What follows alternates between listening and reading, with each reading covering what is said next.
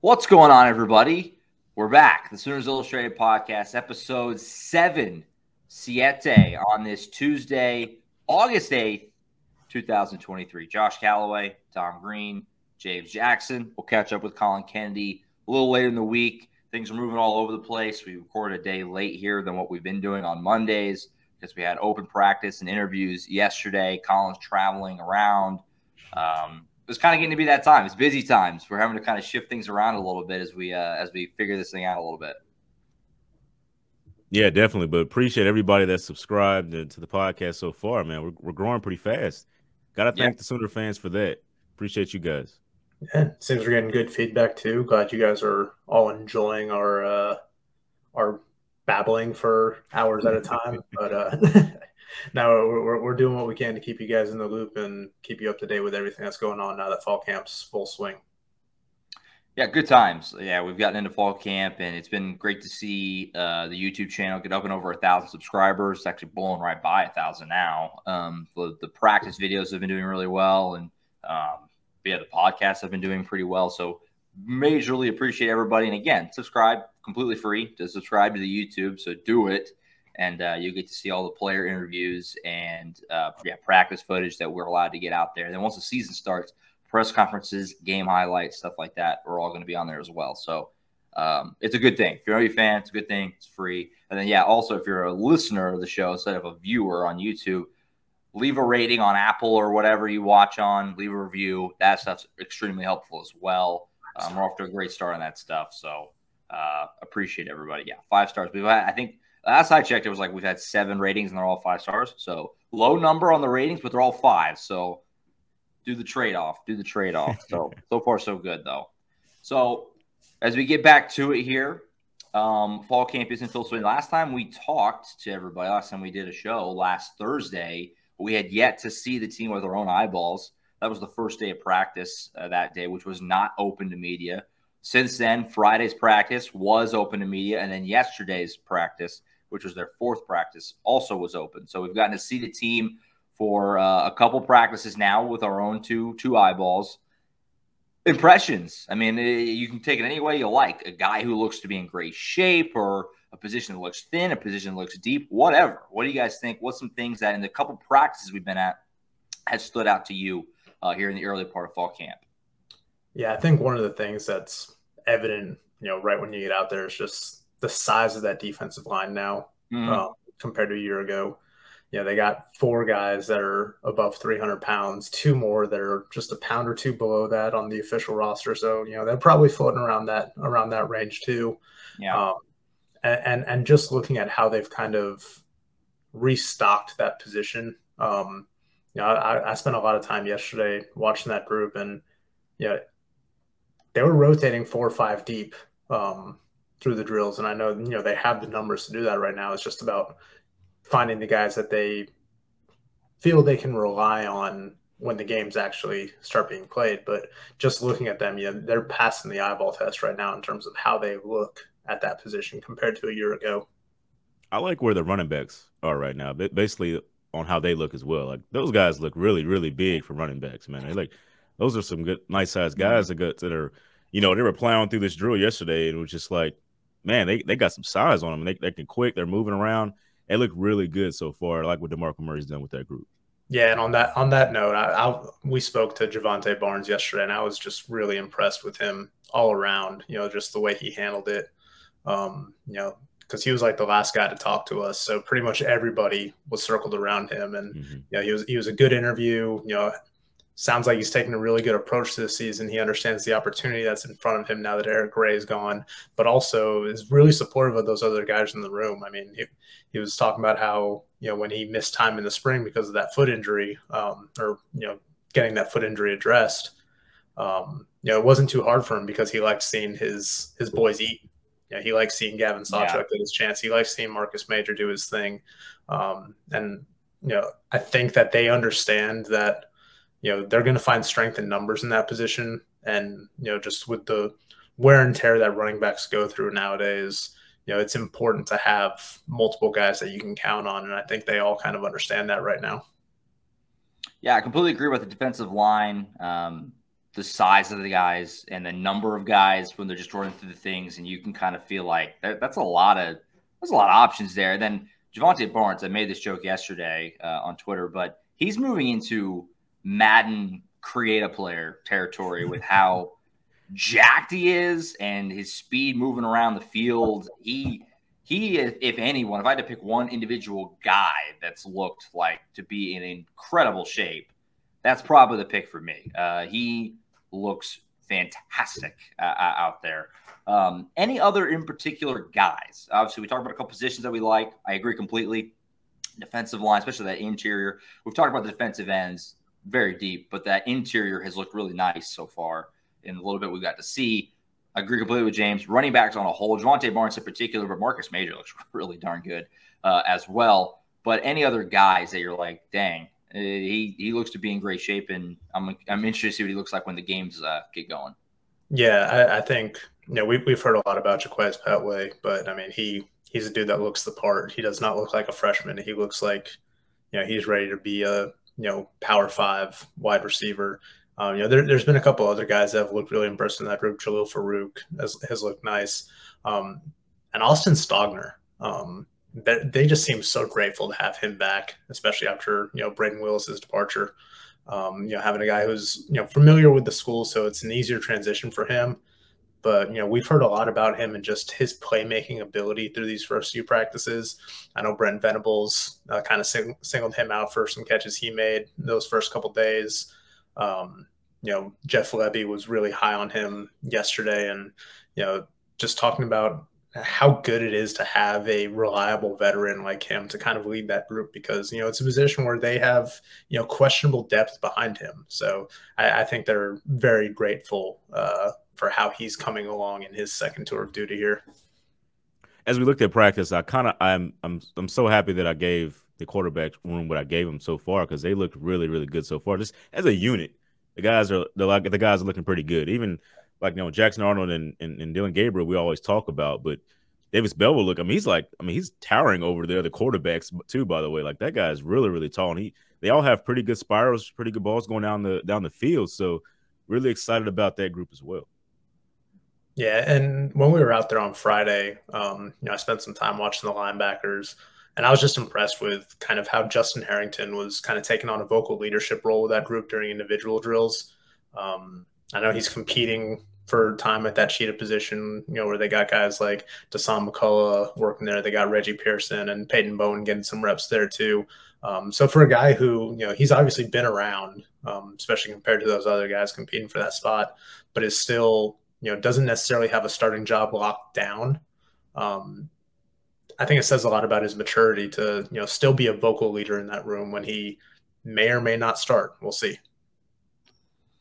Yeah, I agree completely uh, with everybody you guys mentioned. Justin Harrington long has kind of been looked at as like a really good. Uh, he always stands out in practice. He, he just does. He's one of those guys. He crushes practice every. He's, he's always every fall camp, every spring camp. It's always like Justin Harrington looks great. That, that's nothing new, and he is a solid, very solid player, and a potential to play a lot of snaps. Frankly, at that cheetah spot, as I saw, McCullough is still raw and brand new, and something we kind of forget with McCullough, who looks fantastic as well. But something we kind of forget about him is that know, he's been transferred in, and everybody's really excited about him, and rightfully so. I mean, he's got all the tools to be a a phenomenal player. He's this is his second year. He was a freshman last year. Like he's not some veteran guy that they had. He's played one year of college football at Indiana, so maybe give him a little little more leash than than uh, you're tempted to, in generally speaking. Um, I agree with James on the quarterbacks. Jackson Arnold looks fantastic. Um, that was something that impressed me back in the spring, seeing this team similar things like you know open practice every week or so. It seemed like every single practice, Arnold got better looking and better looking and better looking, and uh, even you know just yesterday we're out there. He looked as sharp as I've seen him. I mean, those out routes, those deep ones in the corner, everything is right where it needs to be. Mm-hmm. Uh, and and for what it's worth, Dillon Gabriel's looked great too, in my opinion, in these practices. I thought he's looked really, really sharp. So both guys look solid. Um, Dillon Gabriel's going to start. There's not exactly a battle there, but it's nice if you're an OU fan to to hear probably that I think both guys have looked really really sharp uh, in what we've got to see. Obviously, we're not really seeing live bulls. We're not seeing defense rushers attacking these dudes or anything like that. But in what we've gotten to see, uh, it's it's looked nice. So Um, so yeah, we've had a couple open practices. We should have at least a couple more. Um, no more this week, but we should have a couple more. Um, anything else from from practices before we move over to the interview side of it? yeah, I mean, th- there were a few things. These weren't things that necessarily impressed me, but just things that I kind of made note of. You know, yesterday saw Jacob Lacey back out there working with the defensive tackles. He was wearing a blue vest, so he's limited, but it's good to see him, you know, out there and you know getting some reps in after going through the blood clot uh, blood clot scare uh, this summer. Um, we'll, we'll talk about this more when we get to the offensive line breakdown. But Savion Byrd seems to be getting all the reps with the first team uh, at left guard while we've been out there. At least I know they're they're still rotating some guys in there, but he's been the guy that's out there with the first group at the starter practice each time. Um, and yeah, just looking at their options in uh, on special teams with the punt return. Um, you know, first day out there, we saw seven different guys fielding punts.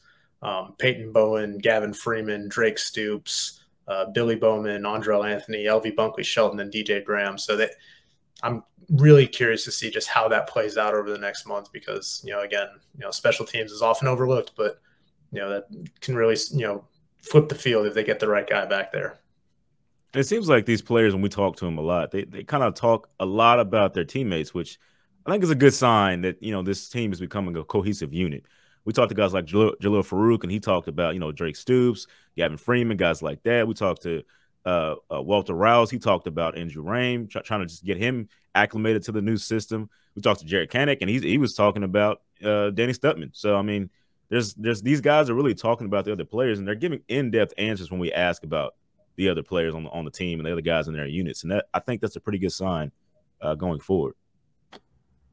Yep, agree completely. Um, it's been two practices, but everything looks good. Guys look bigger, generally speaking. Um, like we've we've highlighted, you know, a handful of guys here that have looked uh, especially in to be in good shape and bigger, faster, stronger, that sort of thing, which is Oklahoma has been a big priority of the offseason, just kind of improving physicality and, and everywhere, right? I mean, you go six to seven, you kind of want to improve everything. And so far, I mean, it's been, it, again, it's two practices. You try to, you try to reel yourself in from overacting anything, but looks good. I think the team looks sharp. Every position, even the ones we were concerned about, have looked better than I thought they would. Like we said with the D tackle room, tight end room I, is concerning. We'll break down that position uh, probably next week. I'm, I think sometime that position is is concerning, but we'll get there. But like you said, Tom, Austin Stogner, they are very fortunate to have him back. We'll see what he can do out there, and a couple other guys who have been kind of surprised surprises, kind of rising up that depth chart a little bit at that tight end spot. So we've been in practice a couple times, um, like we said. We've also got a chance to talk to uh, a bunch of guys. Obviously, we had Media Day, which we recapped last week, where we talked to a million people. Since then, we talked to Brent Venables again on Friday for about it's like 15, 20 minutes or so. Then yesterday, we got to talk to Jeff Lebby, offensive coordinator, and talked to like six or seven or so players. Some of those you can uh, watch uh, on the YouTube channel. I think like I got three or four players plus Lebby uh, on there as well. Brent Venables on Friday is there what stuck out from those guys from what we've gotten to hear from uh, either going back to Brent on Friday or Lebby and players yesterday? Anything in particular that uh, stood out to you guys there? James. Oh, you going? Okay, uh, let's make sure you. hey, make sure I'm trying to give you a chance now. Yeah, yeah, I like I like what Brent Venables said. You know, after the first practice, some well, the first practice that we saw, but some things, you know, trying to figure some things out. Obviously, trying to get that acclimated. He said there's going to be guys getting less reps than they're used to, but that's just because there's added depth to this team this season. And, and Walter Rouse talked about that yesterday as well. You know, you, are getting less reps, but you have to take each one like it's the last rep you're going to do. You got to really put importance into that one. He th- and he thinks that will help them, like when they get in sticky situations during the season, taking those big third down, fourth down reps, just like they do in practice, it'll come natural to them. And I think that's a big difference from what is was from last year. Obviously, the depth has been a big talking point for a very long time now since the second year started. But that, that that's where we're at right now. Yeah, and that was kind of the big thing with Jeff Lebby yesterday too. Is like you know we've heard the word the term competitive depth so mm. many times. Yeah. Um, you know, even even since you know James and I kind of started covering this team, we, we've we've probably heard it you know hundreds of times already at this point. Um, but Jeff Lebby said, you know, just walking out on the field like it's noticeable how much bigger this team is than last year, how many more bodies that they have that they think that they can count on. And you know, that's that just seems to be you know across all positions. Sure, they still have some questions like at tight end and you know, kind of that second line on the offensive line, but they feel really good about you know just the quality depth they have. Obviously, a quarterback, at wide receiver, at running back, certainly. Um, and that's just on the offensive side. Defensive side, um, you know, we, have talked about how they've kind of restocked the unit there, especially along that defense uh, defensive line and in that front seven. So yeah, um, yeah. Again, just, just the quality depth um, has been pretty evident, you know, from the little that we've seen so far. Yeah, you know, for me, you know, yesterday getting to talk to Jalil Farooq a little bit, it, it's he's the kind of the guy right in that in that room, and uh, it was interesting to hear him kind of like going back to what James was talking about with talking about your other teammates and having great things to say. And he was like, people just going down the list of all those guys in that receiver room of guys, and he was just had nothing but great things to say. But especially we talked about Jaquaize Pettaway. So got to me because you could tell, you can tell other guy, other players know when a guy, you know, is going to be something. And uh, Pettaway continues to get rave reviews. Farooq had some nice things to say about him on YouTube, and also Drake Stoops. I asked him Drake Stoops because just know, we've heard nothing but, you know, from last season through the spring through this off season that Drake Stoops is essentially a coach on the team. And that's how Jalil Farooq phrased it yesterday, saying he holds everybody accountable. He's the most consistent guy. You know what you're getting every single day. Um, and so it's just nothing we didn't already know about Drake Stoops, but to hear another guy, somebody who's his peer, Jalil Farooq, who's been on the team multiple seasons now, right at the top of that receiver corps, kind of speak that way about him. Not like some young guy or a coach, but another guy who's older be like, yeah, he's he's a big help to even me. It, it, it just goes to show what Drake Stoops has become uh, for this team and this program. He's going to be even more than what he's doing on the field. He's going to be missed after he's gone. After this, this is his last season. Mm-hmm. Um, just from that standpoint, they're going to need somebody to step up in a leadership spot whenever he goes because he's. It, it, sounds like to me he's got a, a captain spot pretty much locked down in stone essentially based off what we've heard. So that was interesting to hear uh, that from Farooq a little bit as well. Um, so other players we got, let's see, I didn't get to catch all of them. We heard a little bit of Jaren Kanak, who seems like he's coming along more and more and more. He's looked really, he's another guy who's looked really good at practice uh, so far. Dasan McCullough. Um, we also got Walter Rouse, who talked about his health. Uh, so he missed essentially the entire spring. Sounds like he's in a good spot there. Like uh, Tom mentioned, we got pretty much what looks to be the starting offensive line, at least for now. We're going to break down the offensive line in full in just a just a minute. But uh, anything else from from the players before we uh, shift over to our offensive line breakdown? Um, I, I, guess just going back to Justin Harrington. I mean, he, he talked a lot about how he studied a lot of Isaiah Simmons um, yeah. this offseason uh, as he's kind of getting used to playing more of that cheetah position. Obviously, Isaiah Simmons is kind of the poster boy for that position in Brent Venables' uh, defensive scheme. You know, he's a first round pick. He was ACC Defensive Player of the Year. I think he won the Bednarik Trophy too that year at Clemson. Um, so I mean, he, he's trying to study his film, kind of pick up on him, get a little bit more comfortable in that position because you know they're going to need him there um, with DaShaun White gone. Yeah, I like I like where Jalil Farooq is at mentally in, in, terms of trying to take over that wide receiver one spot. Uh, it seemed like he pretty much understands that's his to lose at this point. You know, Emmett Jones talked about him, you know, interviewing interviewing for that position each and every rep, each and every day, which is obviously just a metaphor for how he plays, not actually how he speaks to us during the interviews. But uh, like where he's at right now, he seems like a guy that understands his role and understands what he what he has to be for this Sooners offense to be explosive the way that you know we've seen over the last couple of years. So mm. that, I like where he's at right now. Hundred percent, hundred percent. So yeah, we uh, keep on rolling through fall camp here. We're actually recording this show a little early uh, today on Tuesday, day late, but early in the day on Tuesday because we're going back to Norman this afternoon for more player interviews. So it's, it's that time of year, keeping the things rolling. So uh, we'll have more for you in due time. Uh, we'll get back out of practice, I'm sure, early part of next week as well. So uh, continue to learn more about this team. It's going to be week one before you know it, already August 8th today. So the Sooners Illustrated podcast. We'll be back after this short break. Moving over to our position breakdown. We've been doing this every show. If you haven't been with us, go back, check them out, catch up to this point. We've been taking one position each episode, breaking it down the names to know, standouts, depth concerns, you know, how strong the position is. And we close it out with a rating one to 10 and how good we feel that position is going to be for Oklahoma in 2023. We've done four positions already. So we're moving right through at the halfway point today. We're going to do offensive line. So we've mentioned a couple times here, uh, kind of in passing in this show. It looks like Savion Byrd is going to be that other guard spot opposite McKade Mettauer. So that first team, if you will, O line, Walter Rouse, Tyler Guyton, the tackles with Andrew Raym, your center. That's two starters back from last year, Raym and Mettauer. Also, Guyton and Rouse would be taking over for Anton Harrison and Wanya Morris. And then Chris Murray would be getting replaced in this scenario by Savion Byrd. What do we think? General thoughts about the offensive line. Obviously, Bo Bedenbaugh has gotten a rep, and rightfully so, as being kind of the offensive line coach in the country when it comes to putting guys in the NFL. Sooners have got uh, a laundry list of dudes who are getting paid right now at the next level up front after being coached by Bill Bedenbaugh. Guys talk about that every time. Walter, I talk about that, you know, back in the spring, saying, I mean, I got one year college football left. I want to get to the NFL. Bill Bedenbaugh's kind of the guy to do that for me.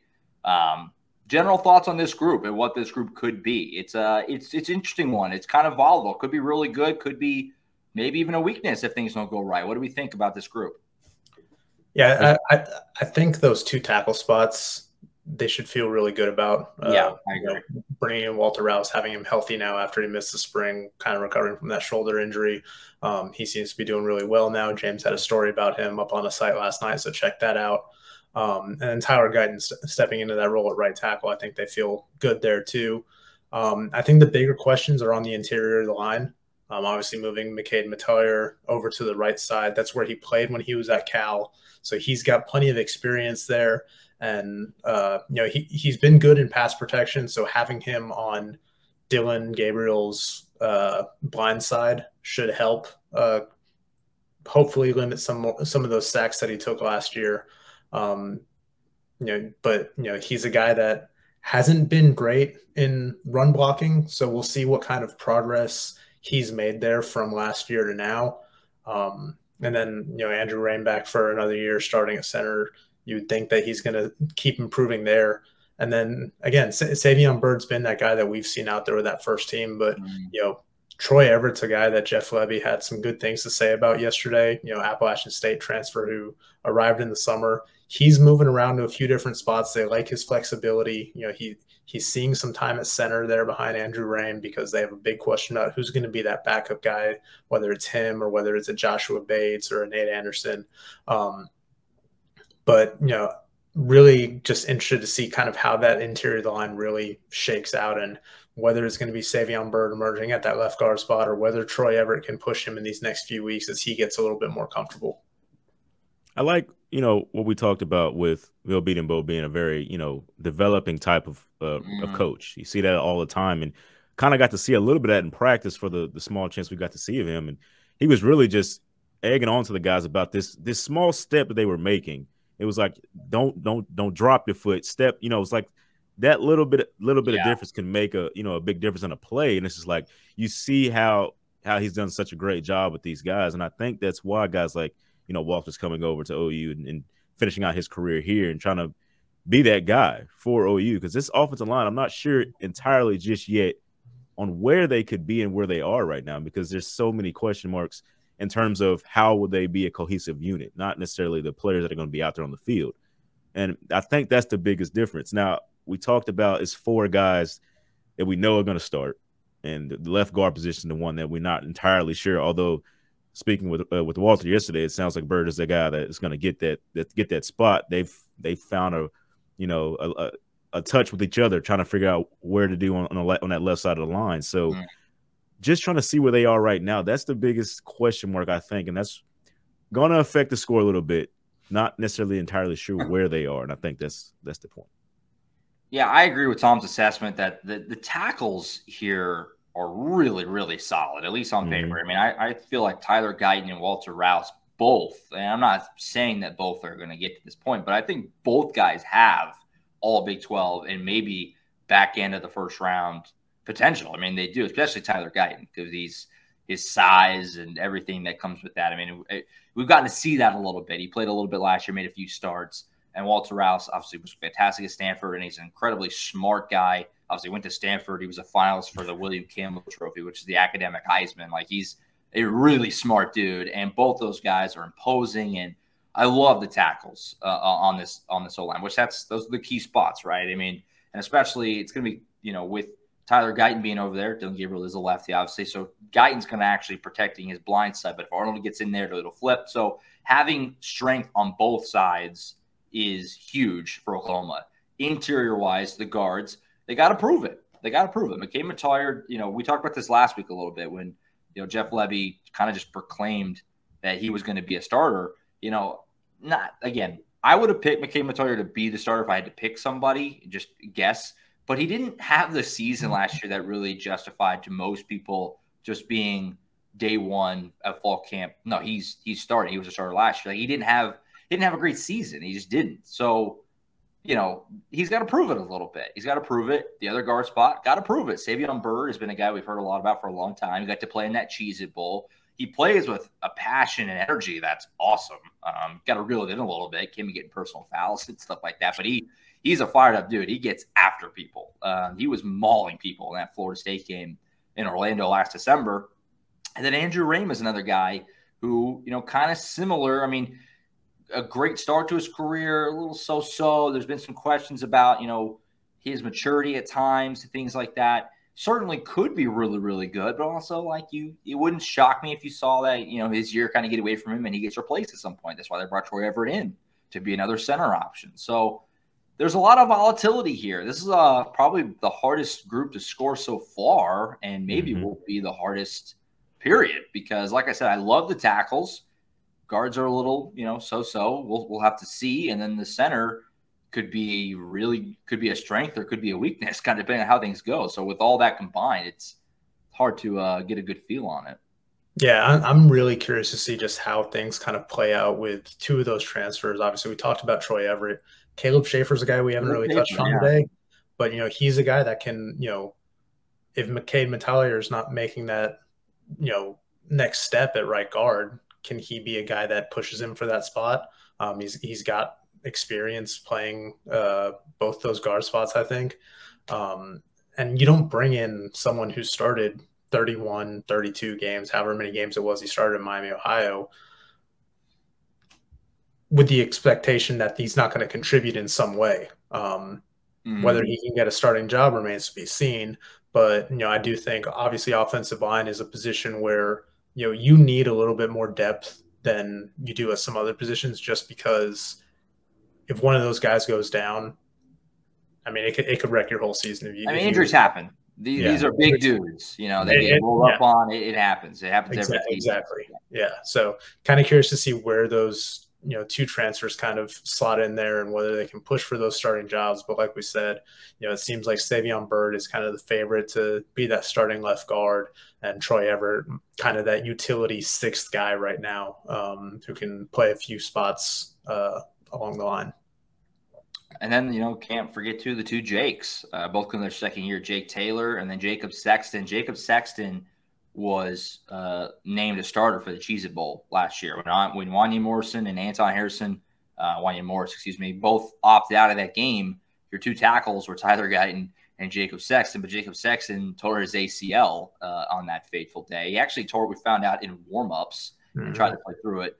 You can't play through a torn ACL. So he that didn't last for long, um, but it shows how insanely tough he is.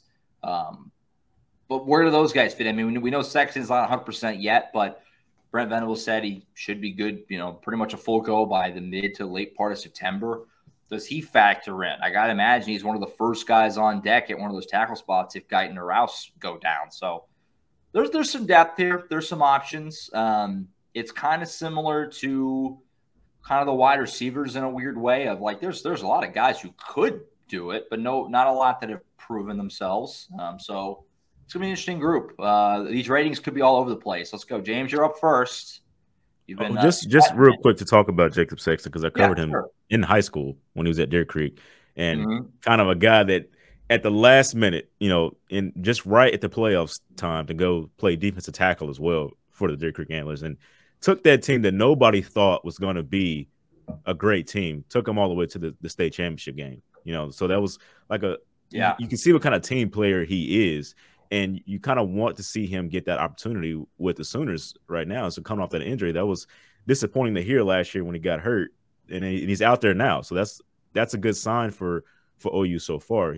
Getting to see him out there and and actually be physical a little bit, not entirely you know off off limits, just a guy just working on him by himself. He's actually in in there with the unit sometimes. So that's good to see uh, in terms of his development, in terms of his recovering from that injury. So what's your grade? What's the grade? Let's go.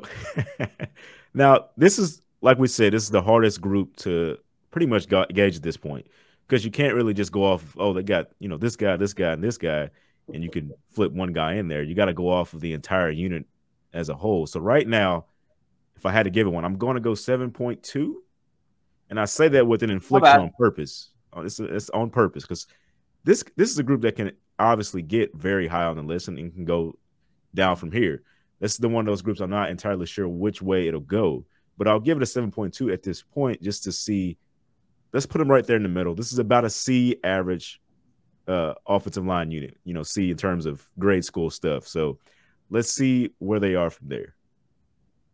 Josh? Um, yeah, I, I, I don't disagree with James' assessment there. I was going to go 7.75 uh, mm-hmm. seven and three quarter um, for the line. You know, like I said, you know, it, I love the tackles. I really do. I think both guys, you know, if you're making, you know, when we do the last show before the season starts, we might try to do some bold predictions. Like Guyton and Rouse both being all Big 12 is a feasible bold prediction, in my opinion. I love the tackles on this team. Um, but yeah, the guard, I mean, it remains to be seen. And Andrew Raym could be really good. Um, but there's been some questions off the field and, um, you know, just kind of how that's all going to shake out is going to be interesting to watch. But at the end of the day, Bill Bedenbaugh is Bill Bedenbaugh. You definitely you, you, you tend he's one of those guys who has earned kind of you know the benefit of the doubt, uh, mm-hmm. generally speaking. So yeah, seven point seven five for me uh, on the O line. What about you, Tom? Go for it. Yeah, I, am kind of falling in between you, you guys here at a, about a 7.5 is where I'm going to clock in. Um, again, like Josh said, the the tackles you feel really really good about. It's good to have a returning center because you know he's got that rapport already with Dillon Gabriel, so you don't have to worry about you know too many snap issues. Can can Andrew Raym take that next step? Um, again, questions at the guard spots, but you know it seems pretty early on that they feel pretty good about Savion Byrd emerging as that option at left guard. Uh, you know, I think depth is the biggest question here, whether they're going to have those guys behind the guys that they can count on if needed. Um, because you are going to rotate offensive linemen through the game. You're not going to; those guys aren't going to play 85 snaps each. Um, those are big guys. That's a big ask of them. Um, and and again, Bill Bedenbaugh, give him the benefit of the doubt. Um, not a guy that you want to bet against when it comes to developing an offensive line. Exactly. Yep. 100%. So there you have it. That's our offensive line breakdown. That's five positions down, five to go. I think we'll do linebackers on Thursday. So get uh, get your mind right. Linebackers, a really deep spot. That's Brent Venables' baby. Should get a pretty good score, I think, from us when we get there on Thursday. So that's it for uh, the football portion. We do have a little bit of basketball here on the way out. I'm not going to talk about it real long. Um, Oklahoma made their assistant coach hire yesterday. Um, Clayton Custer welcome back. I'm sure a lot of fans didn't even know Clayton Custer left, quite frankly. He left and came back in the same offseason, which is a, a rarity. Um, Clayton Custer, of course, most fans probably know know all about him. He's been on the staff, but he, he played at Loyola Chicago under Porter Moser. He was on that Final Four team. Um, you know, Missouri Valley Conference Player of the Year that year. Yeah, really good player. Uh, coached under Porter Moser at Loyola Chicago came over to Oklahoma when Moser took the OU job. And then he just left. I think it was like in April, maybe, to go back to Loyola as like a higher ranking assistant. But then Emmanuel Dildy leaves. Porter Moser calls him back up, say, "Hey, got a better, got a promotion for you, essentially." And now he's back. He was gone for like four months. So Clayton Custer's back. Um, any thoughts about this? Like I said, we don't need to talk about it real long, but uh, any thoughts about the hire here for for bringing Custer back into the fold? Yeah, I mean, it checks the boxes of what Porter told us last week that he was looking for an assistant coach. He wanted a guy who mm-hmm. was familiar with his system. Mm-hmm. Check. Played point guard for him for three years at Loyola Chicago and was very successful. Um, you know, knows how he coaches, knows his style. Check. Was with him for a season on staff at Loyola Chicago as you know director of player development, then followed him over to Oklahoma where he had that role and he was director of video operations too. So you know, and then wanting someone who's going to stick around and you know help build this thing for him. You know, Clayton Custer is not a big name coach per se, but you know he's up and coming. He's 28 years old. You know, he's relatively young there. Um, so you think that he's a guy that's going to stick around and kind of you know get get settled in this coaching industry and you know kind of grow with a guy who he is very familiar with over you know the last you know almost a decade at this point.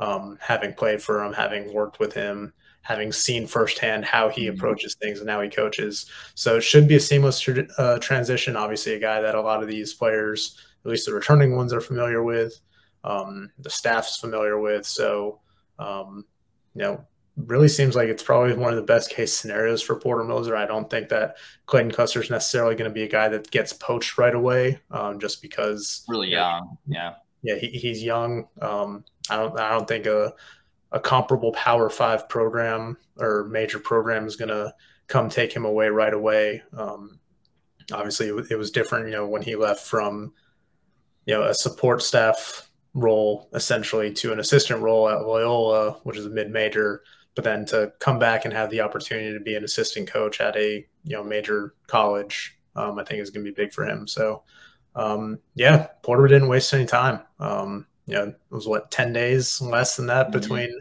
Emmanuel Dildy leaving for Duke and filling that role. So uh, you know, probably the best case scenario, like I said, because you still got about ninety days before the season opens. Guy that's familiar with everything, so ready to roll. Mm-hmm. There's it's the best hire to have at this point, this late in, in, in the process, because you can just plug him right back in. Obviously, it just looks sounds like a guy that just wanted a bigger role on a coaching staff. I mean, he's either going to be at Loyola Chicago or Oklahoma. So, giving him that opportunity to come back and now get a chance to be, you know, the guy that does more for this staff, does more for the players, something that sounds like he was wanting. And now uh, Porter had that had that opportunity to give it to him. So an ambitious guy like that, you know, it's got to work out well. It's got to work out well because you got somebody that's really trying harder uh, to prove themselves and, and to prove that this team can be better. Yeah, I like it. I mean, what do we talk about? You know, when Manuel Dildy left, there has been zero goose egg continuity uh, on the roster, on the coaching staff. Since Porter Moser took over, that's not all his fault, obviously, but that's just the way it's been. Um, and so you bring Custer back, it kind of restores a little bit of continuity. Somebody who actually has been around. Um, he'll have been literally the only guy. Now, granted, he's been gone the last four months, but he won't have missed a season. He'll be the only guy, mm-hmm. period, outside of Porter Moser, player, coach, whatever, that will have been with this team from the time Moser got hired to now. You know what I mean? So that helps. I mean, that that's nice. And you, like Tom said, you don't have to catch him up. He knows the system. He played in. He's coached with it for several seasons now because he goes back to Loyola. So yeah, I think it makes a ton of sense. And, uh, you know, good on uh, Porter able to lure him back uh, to Norman. So good, good, good get. I mean, you know, obviously, could you have done something a little more splashy? I guess, sure, but I like the continuity uh, aspect more than than bringing something in brand new. So nice hire for Oklahoma there. I agree. I think that's it. So we had a, a little bit of a shorter show, not too much, but um, continuing to roll through fall camp here. Um, like we said, we have interviews coming up just here in a little bit. So I recorded early. So we're going to go down Norman for those, and we're going to have Colin on on Thursday's show. Talk about all the latest recruitment. Obviously, they picked up a commitment um, just last uh, whatever day that was. Josh Isosa committed from Edmond Santa Fe. We're going to break that down more on Thursday's show, as well as talk about Jade Nickens' impending commitment this weekend. Also, that Caden Durham guy is committing this week as well we'll figure out uh, what's going to go on with that whenever that decision comes down as well. So a lot to talk about with Colin on Thursday. So we'll be looking out for that. And of course, we'll continue to break down the latest from fall camp. And we're going to do our breakdown on the linebackers on Thursday as well. So a good show coming for you up uh, later this week. That's it for us. Appreciate you tuning in. Again, subscribe to the YouTube, subscribe on Apple, Spotify, wherever you like to listen leave us a rating, all that good stuff. We'll be back on Thursday and continue to keep up with Oklahoma. Oklahoma.247sports.com for all the latest from fall camp. There's been a ton coming out so far, and uh, we've just we've only just begun. Uh, a lot more to come throughout the rest of the month. That's it. We'll see you on Thursday for Tom Green and James Jackson. I'm Josh Callaway. We'll catch you next time right here on the Sooners Illustrated podcast. See you.